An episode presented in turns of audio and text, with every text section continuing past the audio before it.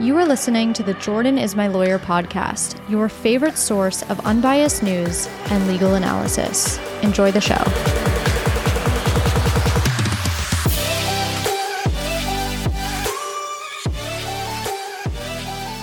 Welcome back to the Jordan is My Lawyer podcast. Happy Friday. We have three stories today and a few notable mentions.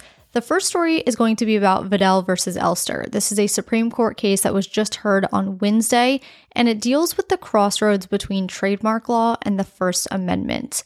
Then I'm going to talk about the UN Social Rights Forum and the newly appointed chair from Iran, which is causing some controversy. I want to discuss what the Social Rights Forum is and what the appointment means, as well as why the controversy. And the third story will be an update as to what's going on between Israel and Gaza. And then I will get into the notable mentions. So I'll be talking about the resolutions that both Representative George Santos and Representative Rashida Tlaib survived, the bill that just passed the House that provides $14.3 billion in aid to Israel, as well as an upcoming Senate hearing. Before we get into the stories, let me give you the episode reminder that if you love what you hear today, please go ahead and leave me a review on whatever platform you listen. If you have already, thank you so much. And as my disclaimer, yes, I am a lawyer. No, I am not your lawyer.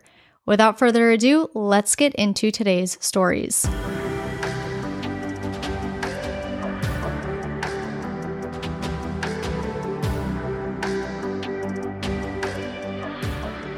The Supreme Court heard oral arguments this week in a case called Vidal versus Elster.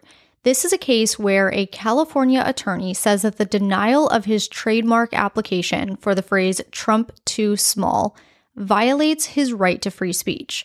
The Supreme Court does seem inclined to rule that the denial does not violate his right to free speech, despite the federal appellate court finding that it did. But let's talk about sort of why the Supreme Court is kind of leaning the way that it is, and also where this case, you know, like what's the background of this case. So perhaps you remember the presidential primary debate back in 2016 when Senator Marco Rubio said Donald Trump had small hands. Specifically, what he said is Trump is always calling me Little Marco, and I'll admit the guy is taller than me. He's like 6'2, which is why I don't understand why his hands are the size of someone who's 5'2. And you know what they say about men with small hands? You can't trust them. And then Trump addressed the small hands comment, saying, Look at those hands. Are they small hands? And he referred to my hands. If they're small, something else must be small. I guarantee you there's no problem. I guarantee it. So then, this lawyer in California, his name is Steve Elster, he decides he wants to trademark the phrase Trump too small. And he's going to put it on t shirts. So the front of the t shirts said Trump too small with this little hand gesture where the thumb is close in proximity to the pointer finger. I don't know if I'm illustrating that right, but anyway, you get the gist. The back of the shirt said Trump's package is too small. Small on the environment, small on civil rights, small on immigration rights, small on LGBTQ rights, and so on and so forth. So he submits this application for the trademark, and the US Patent and Trademark Office denies the application. The denial is based on this old law that says you can't trademark the name of a person, a living person, without their written consent, which of course Elster didn't have.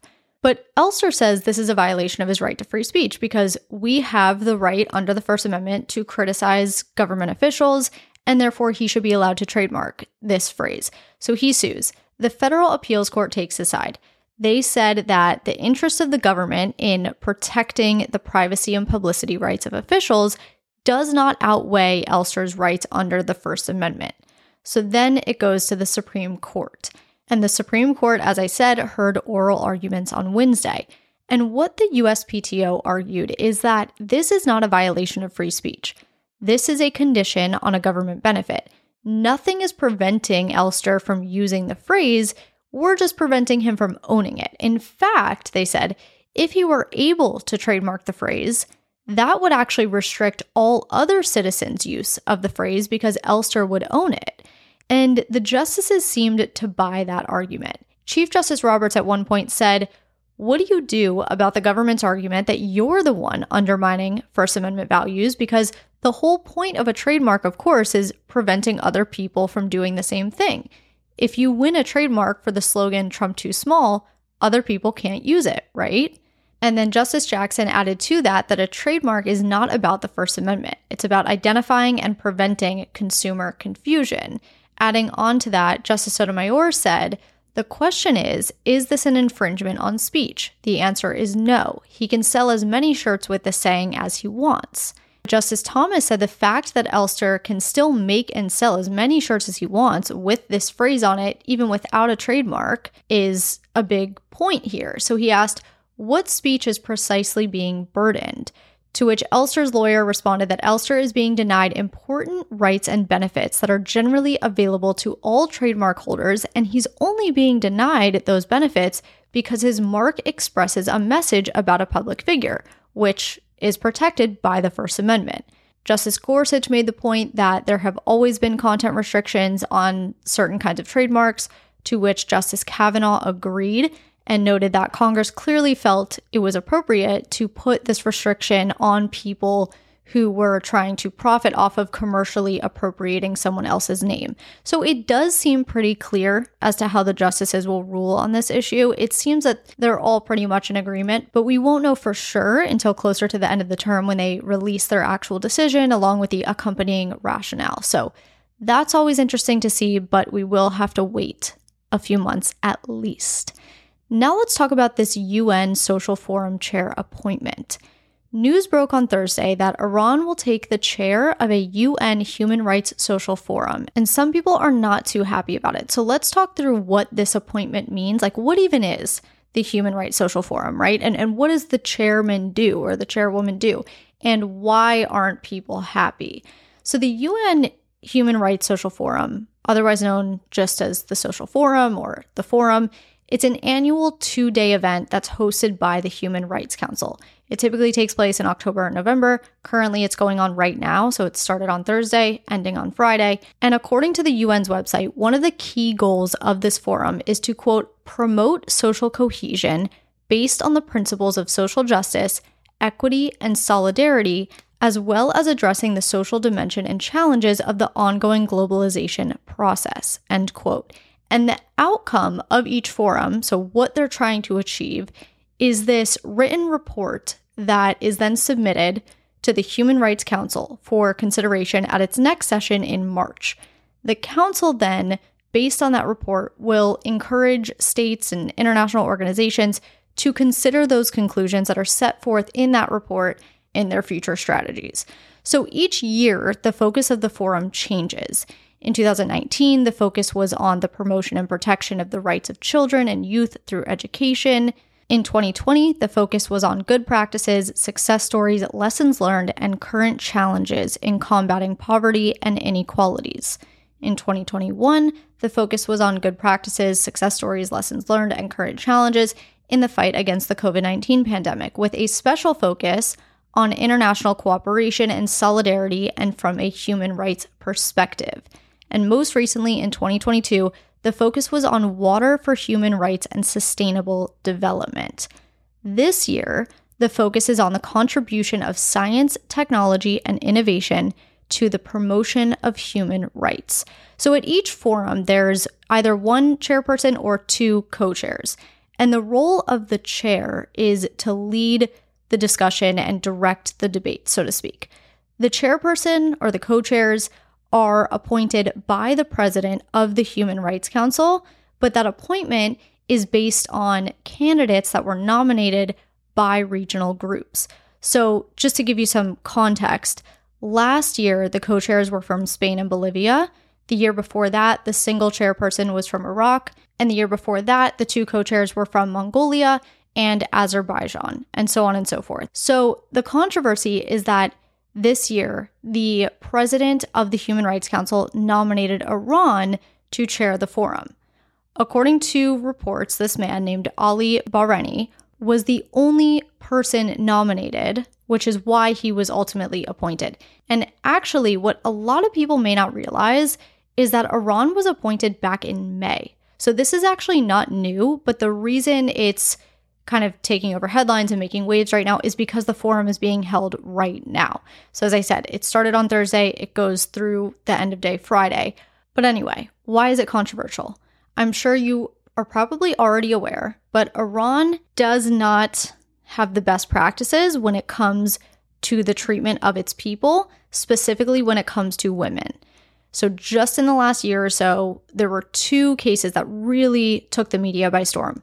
Last year in 2022, 22 year old Mahsa Amini died because she was assaulted by the morality police because she wasn't wearing her headdress, which the morality police justified by saying it's a violation of Iran's Islamic dress code.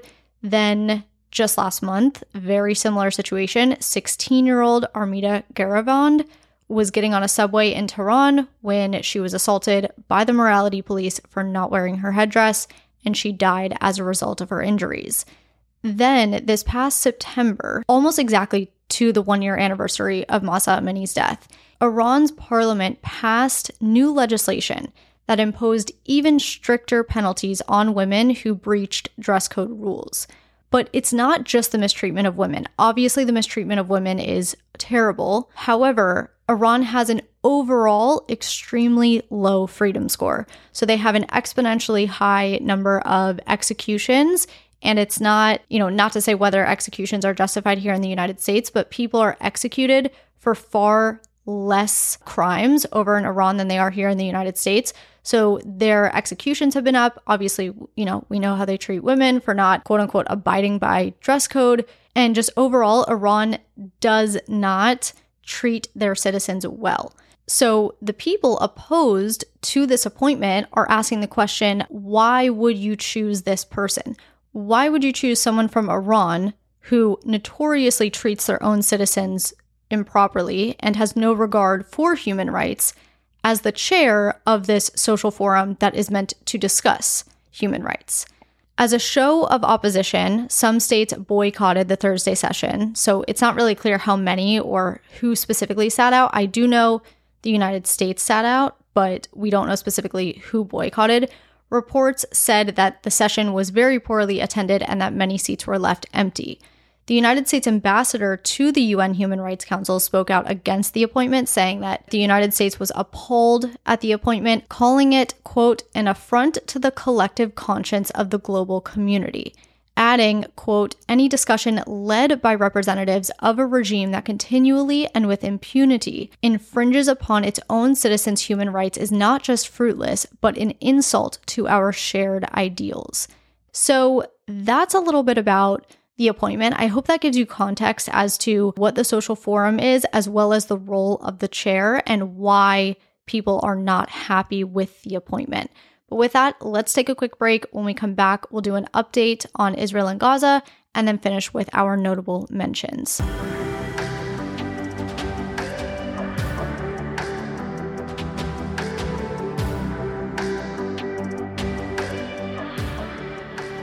It's been a little over a week since I gave you an update on what's happening in Israel and Gaza, so I would like to go over that, but I do want to make note of the fact that, as we know, this is a situation that is changing by the minute, by the hour. So just know that all of this information I'm about to give you is up to date as of Thursday, November 2nd at 5 p.m. when I am recording this episode. Specifically, the things I want to touch on include the deal brokered by Qatar and how that was done, how that was negotiated, specifics about these foreign nationals and injured Gazans that have been able to leave Gaza, the conversations surrounding a ceasefire and where the parties stand, and the new US ambassador to Israel, Jack Lew, a little bit about him and what his role looks like. First, let's start with the Qatari brokered deal. And I know some people call it Qatar, I call it Qatar. Both are totally fine. However, you say it is fine, but I say Qatar. Wednesday marked a pretty significant day in this war. It was the first time that foreign nationals and some critically injured Gazans were able to leave Gaza since the start of the war on October 7th. And it was all because of this deal that was brokered by Qatar between Israel, Hamas, and Egypt and coordinated by the United States.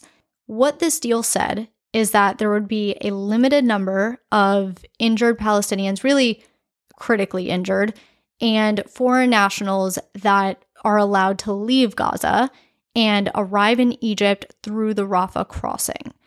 On Wednesday, there were around 360 foreign nationals and 45 injured that arrived in Egypt.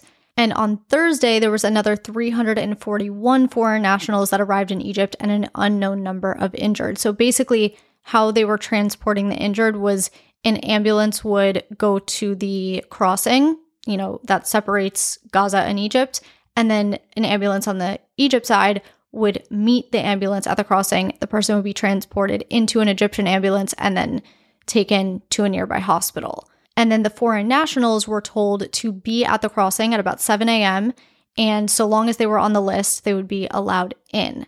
Now, these foreign nationals were from the United States, Italy, France, Austria, Australia, the UK, Jordan, Saudi Arabia, many, many countries. And once they got into Egypt, they would go to Cairo and then get on planes back to their home countries. On Wednesday, the United States Secretary of State Antony Blinken said that there's approximately a thousand Palestinian Americans still in Gaza and about 5,000 other third country nationals. So that includes Indonesia, the Philippines, Jordan, Italy, all those countries that I just mentioned, plus more. And then on Thursday, the Egyptian Ministry of Foreign Affairs released a statement of their own that said it was working on facilitating this evacuation of roughly 7,000 foreign citizens from more than 60 countries. Now, it is important to note, and I may have made this clear already, but this deal only applies to foreign nationals and those that are critically injured. So the Gazan civilians who aren't injured, they don't have a way out as Egypt has been very firm in their stance that they do not want refugees entering Egypt. So that's a little bit about how it's been working the last two days, but I do want to talk about how the deal was brokered. And as always, just take this with a grain of salt. But from what we know, the initial holdup, so you may remember when this war first started, there, and I reported on this, I believe, in part two of my two part series. There were these narratives floating around between Egypt, Hamas, and Israel, and everyone was kind of blaming each other as to why Gazans weren't allowed into Egypt. And so, what we know now is that the initial holdup was Egypt. Egypt wanted an international organization to serve as the sort of administrator at the border and vet people before they left Gaza and came into Egypt. Eventually, after a few days of negotiating, the UN agreed that, you know, they would serve in that role. So that was settled. Then the holdup was supposedly Hamas, specifically that Hamas wouldn't promise that they wouldn't interfere with UN officials or let UN officials operate on the Gaza side of the border like Egypt wanted them to. So Egypt wanted this third party to operate on the Gaza side of the border and vet the people there. Hamas apparently did not want that to happen. So, more days go by of negotiating. Hamas was not budging. So, the negotiators started to look for other ways out. And if you're familiar with the situation and the geography, you know that the only other way out of Gaza is through Israel. So, there's a crossing between Israel and Gaza, and then a crossing between Gaza and Egypt. But that's it. So, Israel then eventually agrees to let only foreign nationals out through this crossing. So, they said, okay, we'll open our crossing but foreign nationals will be allowed out, not Gazans. But Hamas still remained an issue. They would not guarantee that they would not interfere. Eventually, Egypt drops its demand for the third party administrator at the border, which then led to Hamas agreeing to allow its own border authority to operate at the gate on the Gaza side. From there, there was a list sent to Qatar, Egypt, and Israel. Each country was able to vet the list make deletions as to who was allowed out, who was not. And the story goes that originally Israel only wanted wounded women and children to be allowed out, but the United States really had to push Israel to drop that condition, and eventually they agreed. So, supposedly, there are at least 6,000 people that are believed to be on the list of people allowed out through the Rafah crossing. One source with knowledge of the deal said that the nationals of Muslim countries are being given priority and the citizens of other countries are being ranked by alphabetical order. Now, let's discuss briefly the ceasefire discussions. I just want to talk about where the respective parties stand and what they have said. The general gist of what we're seeing is that the Israeli Prime Minister Netanyahu is strongly dismissing any calls for a ceasefire. Arab countries are advocating for a ceasefire. And President Biden, he's not calling for a ceasefire, but it does seem that he's slightly detaching from the idea of Israel continuing ex- its expansion into Gaza and calling now for a pause. So we'll get into that. But first let's talk about Prime Minister Netanyahu. He said on Monday, quote, Calls for a ceasefire are calls for Israel to surrender to Hamas, to surrender to terrorism. That will not happen. The Bible says there is a time for peace and a time for war. This is a time for war, a war for our common future.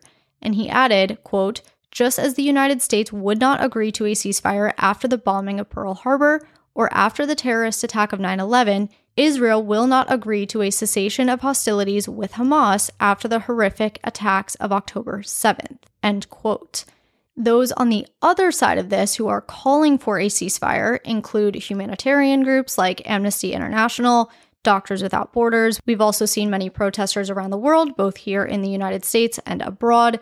And some of the neighboring Arab countries are also calling for a ceasefire. The UN actually recently passed a resolution calling for an immediate ceasefire. However, the resolution doesn't really have any binding effect, it's more of a symbolic move. The United States and Israel were two of the 14 countries to vote against the ceasefire. 120 countries voted in favor of a ceasefire, and that included Jordan, Egypt, Afghanistan, and Lebanon. And there were 45 countries that abstained from the vote, including Ukraine. So that gives you a little bit of an idea as to who wants a ceasefire. Now, President Biden, he, as we know, is a supporter of Israel, as are most United States presidents. But he said on Wednesday that we need a pause. So, not really calling for a ceasefire, but calling for a pause. He was at a fundraiser in Minneapolis on Wednesday. He responded to a protester in the crowd who yelled out something about a ceasefire, wanting President Biden to call for a ceasefire. And President Biden said, quote, I think we need a pause. A pause means give time to get the prisoners out. End quote. And then, of course, we have various lawmakers here in the United States that have expressed opinions on both sides. Some call for a ceasefire, some oppose a ceasefire, and some fall in the middle. Now, let's talk about Jack Lew. Jack Lew was just named the new United States ambassador to Israel. Well, let's talk a little bit about who he is, what does his background look like, and what does the ambassador role entail. Jack Lew, whose legal name is actually Jacob Lew, he is 68 years old. He has spent the majority of his career in the government. He's held many positions for top politicians over the years. He was the leader of the Office of Management and Budget, which oversees the president's budget requests. He served in that position under both President Clinton and President Obama. He served for a year as Obama's White House Chief of Staff. He was appointed Treasury Secretary in 2013, and he served in that role until 2017. Jack Lew is Jewish, so he is very much pro Israel, but he also has spoken out in support of a two state solution. So we obviously know that that is at odds with how Prime Minister Netanyahu feels. Netanyahu does not agree with the two state solution, but Lew does. In fact, at his nomination hearing, he did say that he was going to work to advance a two state solution. When it came time for the Senate to vote on his nomination, he did lack support from Republican senators because of his involvement in the past in the Iran nuclear deal. And that was back when Obama was president. But basically, in 2016, when he was serving in the Office of Management and Budget, Obama announced this $400 million cash transfer to Iran, and that was actually part of a much bigger $1.7 billion settlement. But because Lew was the lead in the Office of Management and Budget, he faced a lot of backlash for that. Then in 2018, there was a Senate report that found that Lew had granted a specific license that authorized a conversion of Iranian assets worth billions of US dollars. And so those things came up at his nomination hearing. In fact, when Lew was nominated by President Biden back in September, Republican Senator Tom Cotton called Lew a quote, Iran sympathizer who has no business being our ambassador. And other GOP senators shared similar sentiments. Now, that also reminds me to touch on the point that Lew was actually nominated by President Biden before the war in Israel and Gaza broke out. Biden announced Lew as the nominee on September 5th, which is almost exactly one month to the day of Hamas's attack. And the reason that he was nominated was because the previous ambassador had resigned from the role months prior. And there was this interim ambassador covering, you know, the position, but President Biden ultimately nominated Lew to fill that position. So the vote was held in the Senate on Tuesday. Lew was ultimately confirmed. It was a 53 to 43 vote. He only needed a simple majority, so he did get that. But there were only two Republicans that voted in his favor Senator Lindsey Graham and Senator Rand Paul. Following the vote, Senator Graham said that there are legitimate concerns about Lew and that, you know, this decision was not something he took lightly, but that he knows from his recent travel to Israel that it is imperative the United States immediately have an ambassador in place. He said, quote, Israel's back is against the wall and time is of the essence. End quote. When it comes to Lew's new position, basically what this role as ambassador means is that he is now the official representative of the President of the United States to Prime Minister Netanyahu in Israel. He becomes the voice for the United States in Israel. So, President Biden, being a supporter of Israel and very expressive about the importance of the bilateral relationship between the United States and Israel, it's Lew's job to articulate that. So, Lew will be responsible for keeping the diplomatic relations in a good place, building on those relations, promoting foreign policy strategies, ensuring the safety of Americans that are living in Israel, and much, much more. But that gives you an idea of what his role entails. Now, let's finish off with some notable mentions. The first notable mention is that Representative George Santos survived a resolution to expel him from the House. You may have heard me talk about Santos before, but he is currently facing a federal indictment for misusing campaign funds, among other things. He has since pled not guilty, but some of his fellow Republicans in the New York delegation brought this resolution to have him expelled. It ultimately failed. It was a 179 to 213 vote, which is far below the two thirds threshold that you know was needed for it to pass there were 24 Republicans that voted in favor of expelling him, along with 155 Democrats. 19 members voted present, and 22 did not record a vote. One of the main concerns from those that voted against the resolution was that he hasn't been found guilty. So the charges are still pending, and they just didn't feel comfortable punishing him for crimes that have not been proven beyond a reasonable doubt. On a similar note, Notable mention number two is that Representative Rashida Tlaib avoided a censure. So, Republican Representative Marjorie Taylor Greene introduced a resolution for comments that she made during a ceasefire protest a couple of weeks ago. One thing I do want to mention is that a censure is different than expulsion. So, what we just talked about with Representative George Santos, that was an expulsion. So, expulsion is removing someone from their position in Congress, whereas a censure is just a formal statement of disapproval. Marjorie Taylor Greene's censure measure came after Tlaib spoke at a protest outside of the Capitol on October 18th that was calling for a ceasefire between Israel and Gaza.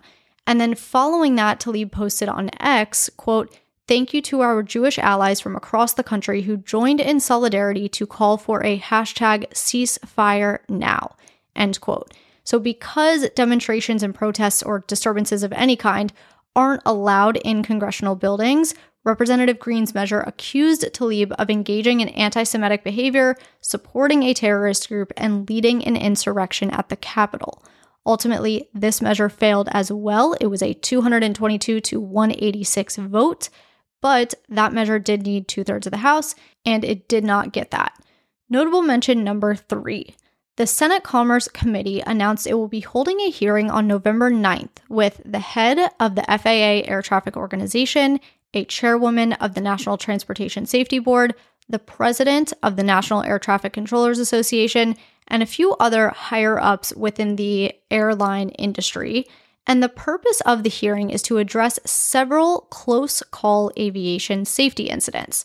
Since January, the National Transportation Safety Board has opened seven investigations, and the Senate committee really just wants to hear why these incidents are happening in the first place and at such a frequent rate. To give you a couple of examples, in August, there was a Southwest plane and a Cessna jet that came within 100 feet of one another on a runway in San Diego. In February, something similar, a FedEx cargo plane and a Southwest plane came within 115 feet of one another on a runway in Austin. And both of these incidents were caused by air traffic controllers clearing one plane to land while another plane was told to taxi and or depart on that same runway. So the Senate is really just trying to get down to the bottom of what is going on with air traffic control. And the fourth and final notable mention the House passed a bill on Thursday to provide $14.3 billion in aid to Israel. However, it likely won't make it past the Senate if it even gets there. This bill is separate from the $100 billion foreign aid package that was proposed by the president not too long ago, because this one only provides aid for Israel. And in order to offset the cost of the $14 billion aid, the bill also rescinds the same amount, so 14.3 billion in funding for the IRS. According to the Congressional Budget Office, the proposal to offset aid to Israel by cutting IRS funding would actually add to the deficit by about $12 billion over the next 12 years. So, specifically, what the CBO said is most of the amounts are available to the IRS through 2031 for enforcement and related activities. CBO anticipates that rescinding those funds would result in fewer enforcement actions over the next decade and in a reduction to revenue collections. In total, CBO estimates enacting this bill would decrease outlays by 14.3 billion and decrease revenues by 26.8 billion over the 2024 through 2033 period, resulting in a net increase in the deficit of 12.5 billion over that period. And if you do want to see the actual estimates, I do have the CBO estimates linked in the sources section at jordanismylawyer.com. But from here, the bill will now go to the Senate. However, Senate Majority Leader Chuck Schumer did say the Senate won't take up the proposal. He called it deeply flawed. The issue and the controversy is that most Democrats don't agree with the fact that the bill does not also include aid for Ukraine and provides for these cuts to the IRS because they say that aid to Israel should not be conditional upon funding cuts. Schumer said, quote, "The hypocrisy here is that by cutting funding to go after tax cheats, it will actually explode the deficit by billions and billions of dollars. What a joke." End quote. And Schumer also said that the Senate will work on its own bipartisan emergency aid package that includes aid to Israel, Ukraine, competition with the Chinese government, and humanitarian aid to Gaza. So that is what I have for you today, and that concludes this episode. Thank you so much for being here. Please don't forget to leave me a review. Have a great weekend, and I will talk to you on Tuesday.